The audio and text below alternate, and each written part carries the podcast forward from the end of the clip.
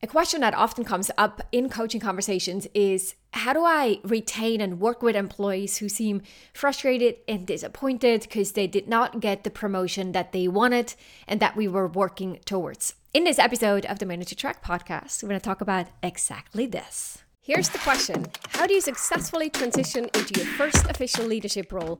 Build the confidence and competence to lead your team successfully and establish yourself as a respected and trusted leader across the organization? That's the question, and this show provides the answers. Welcome to the Manager Track podcast. I'm your host, Ramona Shaw, and I'm on a mission to create workplaces where work is not seen as a source of stress and dread, but as a source of contribution, connection, and fulfillment. And this transition starts with developing a new generation of leaders who know how to lead so everyone wins and grows. In the show, you learn how to think, communicate, and act as the confident and competent leader you know you can be. Welcome to this episode of the Manager Track podcast. Let's talk about what we do when we have an employee who was hoping for a promotion.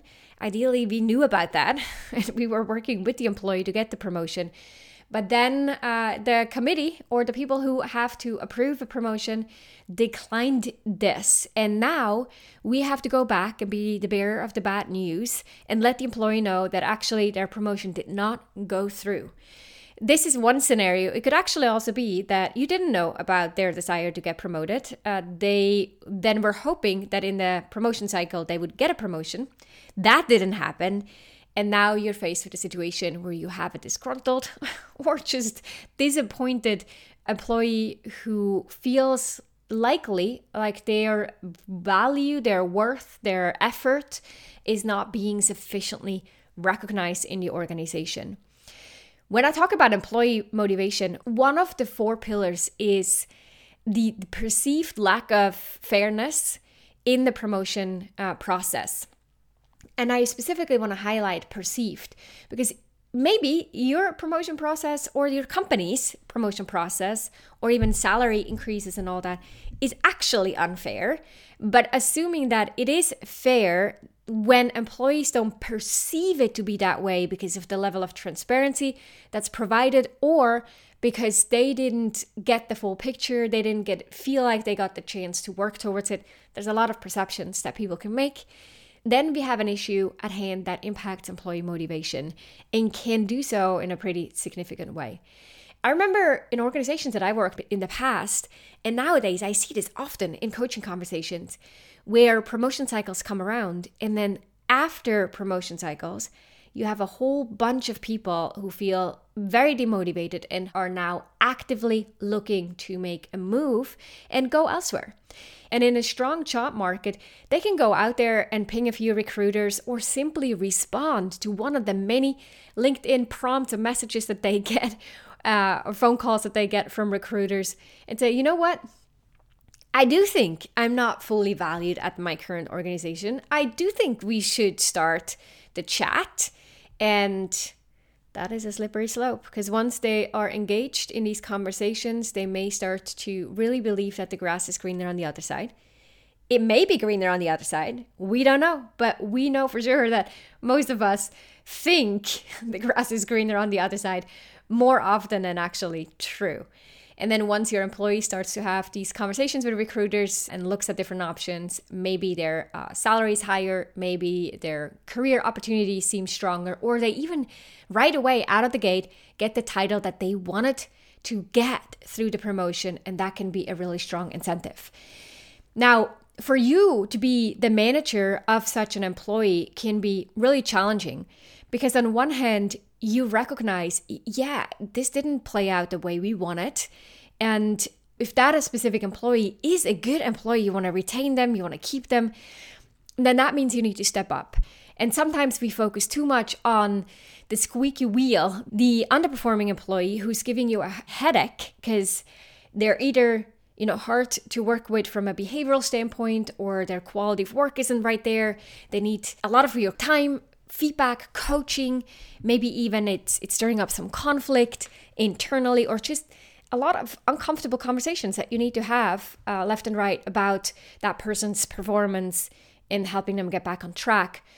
or considering to exit that, that person. And that can be emotionally heavy, it can be stressful in a way, and hence we occupy ourselves and, and hence we spend a lot of our attention on those kind of employees.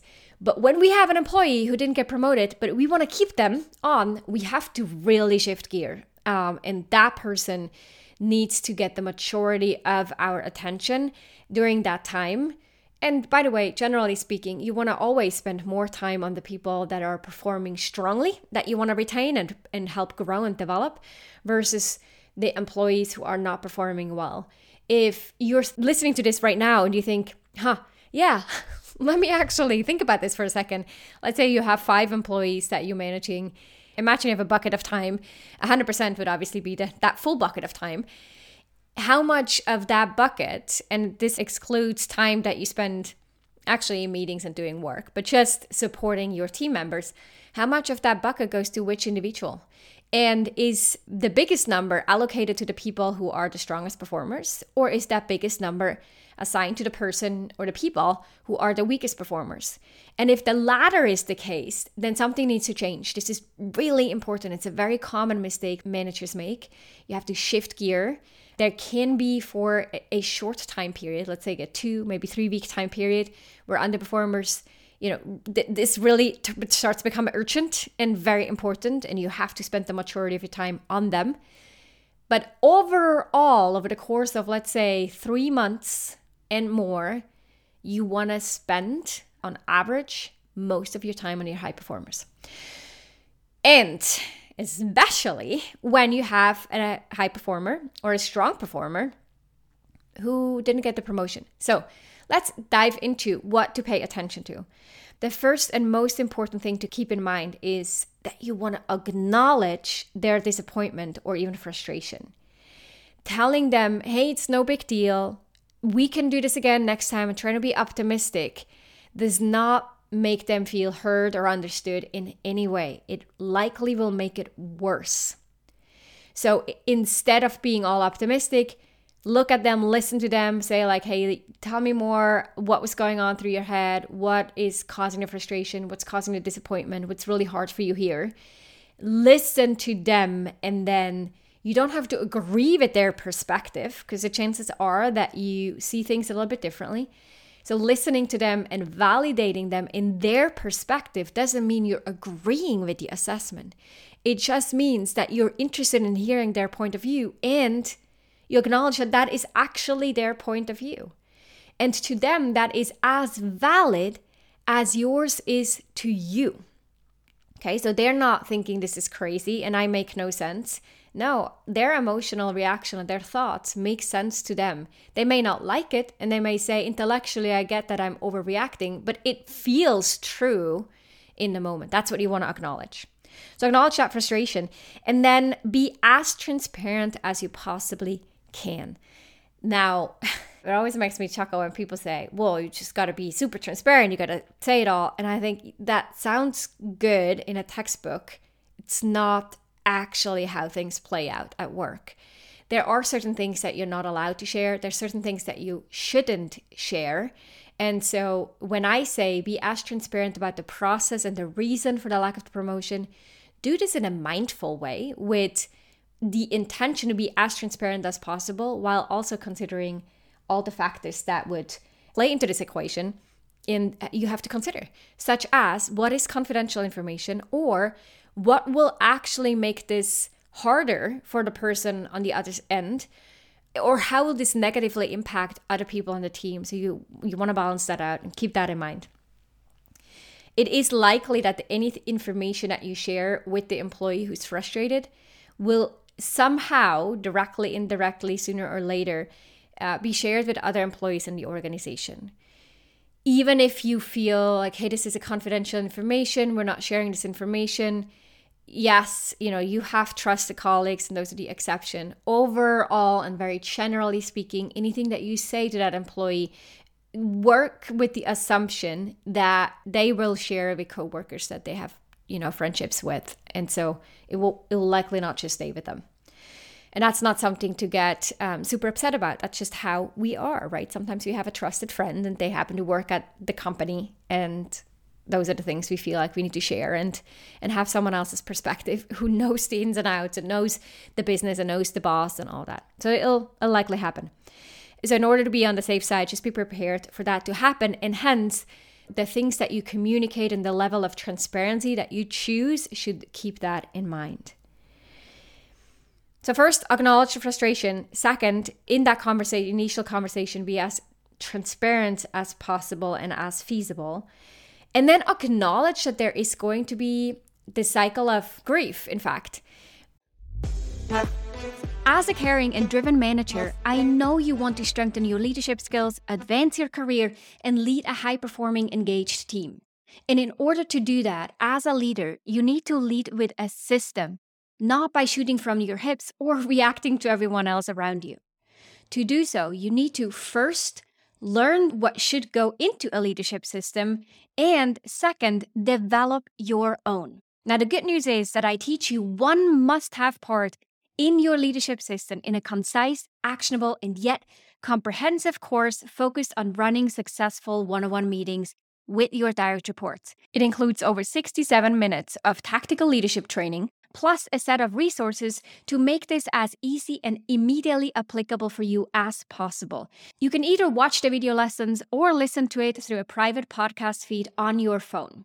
You can get your hands on this course, which I want every single manager to have, for a nominal $19 at ramonashaw.com slash one one. That's two times the number one. You can check the show notes for the details or head on over to ramonashaw.com slash one one to get started right now. When we look at Kubler-Ross's grief cycle, there are five specific steps. Now, depending on the severity or the, of the situation and how frustrated they are and how much this promotion would mean to your employee, they either, you know, run that cycle of the five steps pretty intensely or maybe not. Maybe this goes fairly quick and they're over it within a couple of days.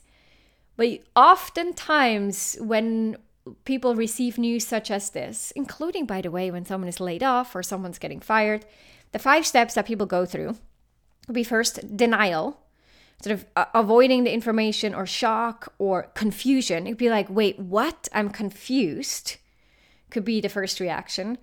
Then the second stage would be anger or anxiety. So that could either be frustration geared towards you, it could be anger towards the company or leadership overall, or it could turn into a level of anxiety of increased sense of stress. And then the third stage is called bargaining.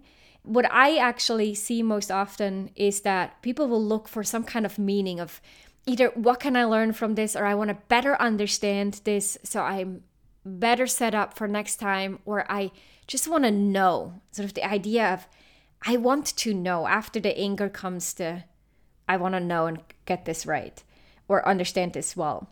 And then the fourth stage, we go back down a little bit. So we made a little bit of improvement. We're trying to understand, but then we go downwards again into that stage or phase of depression, overwhelm, helplessness. It's a bit in that victim mode that we'll see people tap into of like, oh my gosh, I can't believe I put all this work into it. I can't believe I bet on this. I don't even know what to do anymore. It seems just as if in this organization or with this boss or with this team, I won't have a chance ever, which is likely not true, but in the moment, that's what it feels like to them. And then after that is usually where people reach that final stage of acceptance. And at that point, they're looking for new options. And this is a great place to start to look at okay, with that in mind here, we noticed this didn't work out the way we wanted. Let's look at a game plan. And especially if they've started to think about reaching out to other companies, if you're missing that phase of acceptance and, and sort of for looking into the future, they will try to create that future elsewhere. So you as a manager have to be really present during that time and say like let's work on a game plan, let's identify and clarify expectations, make sure that we're on the same page. Let me run that by senior leadership. Uh, let's make sure that you talk to the people that were part of the committee uh, who decided against the promotion to better understand their perspective and what they would like to see from you in that next cycle so that you can get promoted next time around. Being hands on and supporting your employee during that phase is super important. If they feel they don't get that from you and there's no way to put a game plan in place in your team or within your organization, chances again are pretty high that they will look elsewhere to figure out that game plan. And there will be some kind of recruiter who will tell them exactly what their future could look like if they were to join their organization.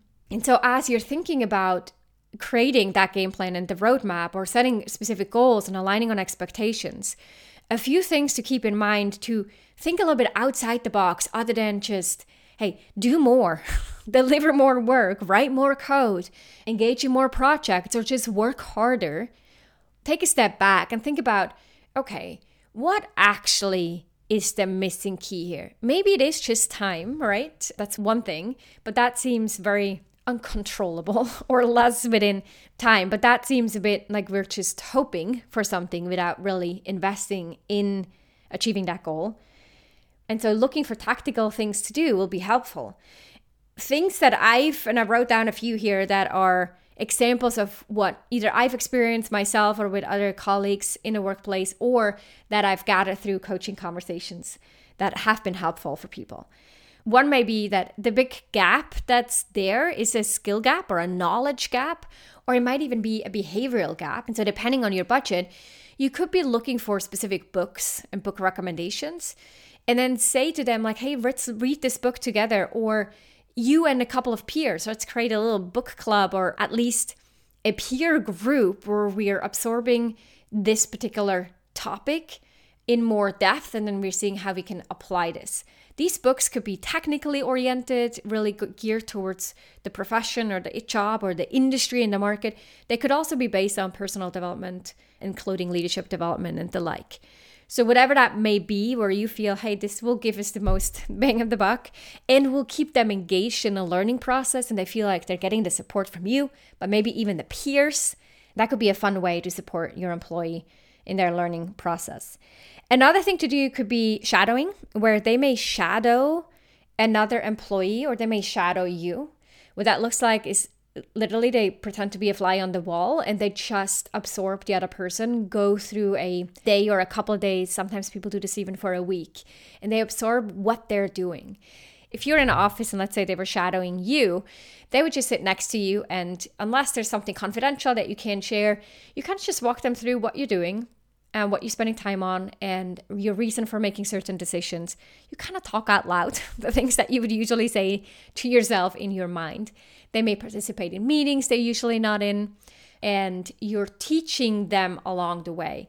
Now, I found shadowing to be specifically useful if someone is trying to step into a specific role and therefore they get a little bit of a glimpse of an idea of what that role actually looks like day to day or if there's a skill gap or if someone would find it really helpful if they were to be exposed to a team that they collaborate with, but they want to learn about that team's unique perspective and their processes. More so, not to move into that team, but to help them connect the dots and create better alignment. That's when shadowing can be really helpful. And so they would just, you know, choose a team member, a peer, uh, and then sit with them for a day and join them and, and learn more about their work. Of course, professional development in any way that could be again technically focused could also be around professional development behaviors leadership skills communication skills executive presence things like that that you could support them with depending on your budget available. And then two more things that you could specifically do before i wrap this up. One is a stay interview and i will link to a resource in the show notes Stay interviews will help you identify what's the thing they really enjoy, what are the things that they find a little bit draining, what are some of the goals that they have, what's working for them, what isn't. It's a great way to touch base with your employees and take a step back and look at the overall experience that they're having so that you can intervene and be proactive in a situation versus being reactive in a moment when someone has already gone down the road and ends up in an exit interview. And then the last one would be a career conversation to really try to figure out what are their longer term career goals? What are the values that drive their career goals? And how do you get them there? And I will link to a specific past episode in the show notes here as well, where I walk through the process of having really in depth career conversations with my employee, Brandy. And I hope you really enjoy that to give you an idea of what a career conversation would look and sound like. So I'm going to quickly recap these ideas. One would be use a book and have a book club, really in order to exchange the learning and have that social interaction, that peer-to-peer interaction. Consider some kind of shadowing that they can do that will expose them to new information, will help them in their learning curve. Support them in professional development that be useful and in line with their professional development plan have stay interviews and career conversations to understand your employees better and to therefore be able to support them better along the way. All that said, be as honest as you possibly can also about their future potential or their future opportunities in the organization if you care about your employee and you recognize they want to become a director in your org and you realize that will never happen here because their values are not aligned or because their reputation or because of job availability and openings, let them know and tell them, hey, really realistically speaking, the chances are low that a director position will open up in the next two years. And I want to be transparent with you on that. So we can work with that assumption. Leading someone on when you know there is the really low chance for that actually happening, it's not going to help you and it's not the right thing to do. So discuss options in terms of growing within your team or your department, but also transfers within the organization. You are a leader and hence you're representing the organization, not just your team, not just your department. And if then there isn't any room for them to go, that's when you would also consider okay, what else is there? Um, do they want to go back and pursue an MBA, or do they actually need to look elsewhere in order for them to reach their career goals? Then keep those conversations going to check in with them on a regular basis. Those are my suggestions on how to handle an employee who is disappointed because they didn't get a promotion when they were shooting for that. I hope this was helpful and uh, also made you think about the employees on your team and how to best support them. Ultimately, as a leader, one of your big responsibilities is to obviously achieve the results and the goals set for your team, but also to support, to help develop and grow your team members. And that's, I think, a really fun part of the, the privilege as well as a responsibility as a leader.